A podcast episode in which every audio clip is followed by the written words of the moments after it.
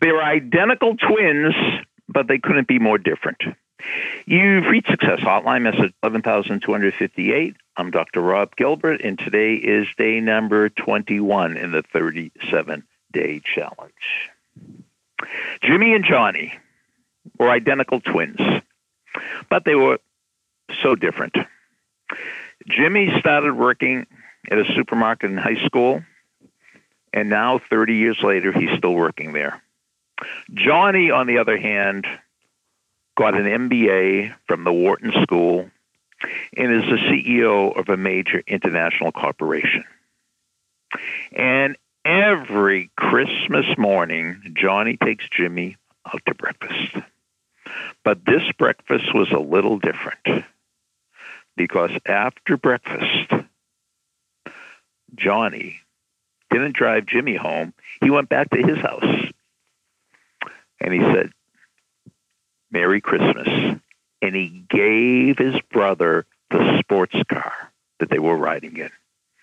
And Jimmy, who hadn't had a car for years, was just overwhelmed and took the car home.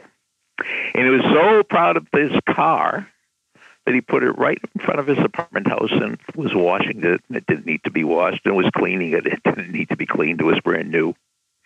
And one of the kids in the neighborhood saw him. He said, Hey, Jimmy, where'd you get that car?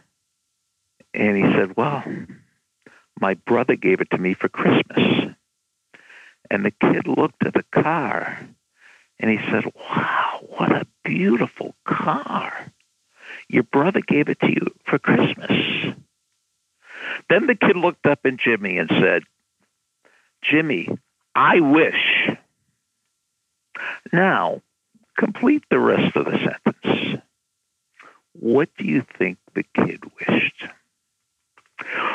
When I do this in class, most people say, well, he wished that he had a brother like that. This kid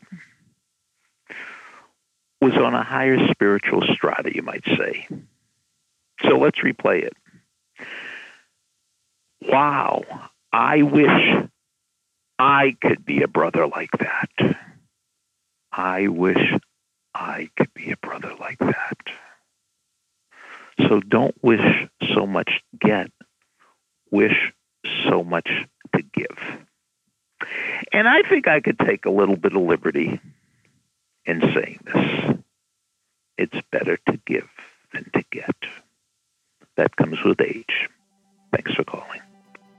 Thanks for listening to the Success Hotline with Dr. Rob Gilbert on the Ironclad Content Network. You can email Dr. Gilbert at sendmeastory at AOL.com.